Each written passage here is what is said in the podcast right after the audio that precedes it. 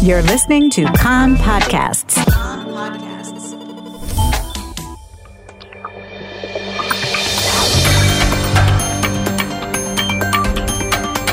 You are listening to the English language news of Kan, the Israeli Public Broadcasting Corporation. Good afternoon. It's 2 p.m. in Israel, Tuesday, June the 7th, 2022. This is Nomi Segal with the top news at this hour. The government last night failed to pass a bill extending legal protections for Israeli citizens living in Judea and Samaria, endangering its passage by a June 30th deadline and marking a major setback for the coalition that could hasten its demise and send the country to new elections two coalition MKs Mazen Ghanim of the United Arab List and Ghaida Rinawi Zoabi of Meretz voted against the bill, contributing to its defeat in a vote of 58 against and 52 in favor. In another blow to the government, the coalition also failed to pass the motion on the appointment of Yamina's Matan Kahana as religious services minister after rebel Yamina MK Idit Silman voted against. The Likud led opposition urged Prime Minister Naftali Bennett to resign after the vote. The vote, while Bennett's coalition ally, Foreign Minister Yair Lapid of Yesh Atid, tried to shrug off the defeat, promising to win the next round, and Bennett himself vowed that the government would persevere. A Kan reporter says coalition leaders have decided to sanction the renegade lawmakers who thwarted the votes, though there is still debate within the government over the extent and nature of such sanctions.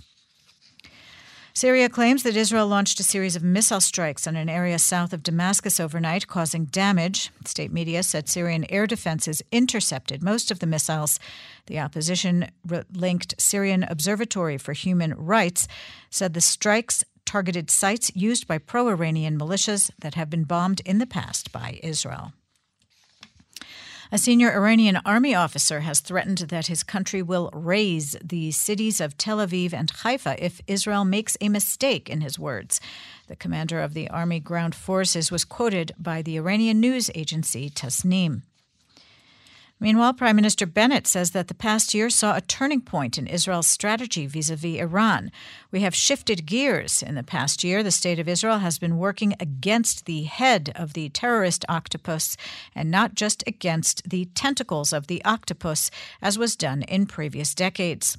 Speaking at a meeting of the Knesset Foreign Affairs and Defense Committee, Bennett said that Israel expects the Board of Governors of the International Atomic Energy Agency to send a clear warning signal to the regime in Tehran and stress that if it continues its policy of defiance in the nuclear sphere, it will pay a heavy price.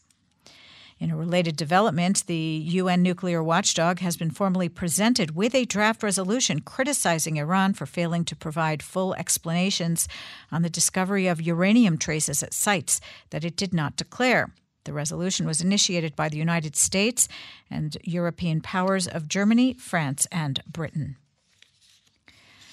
The U.S. mediator Amos Hochstein is expected to visit Beirut on Sunday or Monday to discuss the issue of Lebanon's maritime border dispute with Israel, according to a parliament source in local media. Lebanon's parliamentary speaker Nabih Berri announced the visit during a parliament session today. A U.S. official could not be immediately reached for comment. Lebanon has accused Israel of a provocation with the arrival of a gas rig this weekend in the Karish field off the northern coast, claiming that it is in an area of the disputed maritime border. Israel rejects the claim. Ukraine's ambassador to Israel, Evgen Kornichuk, has again criticized the Israeli government response to the Russian invasion of his country. He said Jerusalem must decide if it will stand with the just and democratic countries of the world. According to the diplomat, only about 10% of the protective gear Israel pledged to supply Ukraine has been delivered. He also said that Israel prevented the transfer from Germany of a shipment of anti tank missiles produced with an Israeli license. He called on Israel to help his country acquire the Iron Dome missile defense system to protect his country's citizens from Russian attacks. In other news, the Nazareth District Court has overturned a decision on the early release of sex offender Alon Castiel and sent the matter back to the Prison Parole Board for review.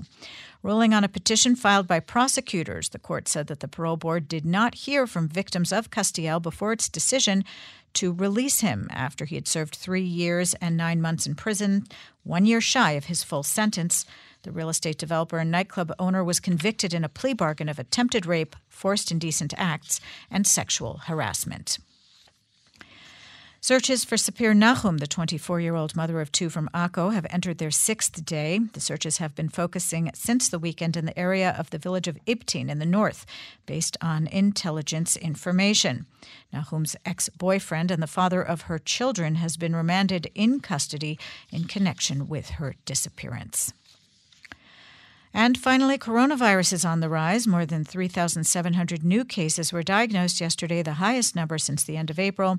A Kan reporter says the positive test result rate was about 19%. The weather outlook for tomorrow through Friday gradually warmer with unseasonably hot to Sharav conditions developing. The maximum temperatures in the main centers Jerusalem 28, Tel Aviv 26, Haifa 25, Beersheba 33, and in Eilat going up to 37 degrees Celsius. That's the news from Kan Reka, the Israeli Public Broadcasting Corporation. Join us at 8 p.m. Israel time for our one hour news program. You can tune in at 101.3 FM, the Kan website, Spotify, and the Kan English Facebook page.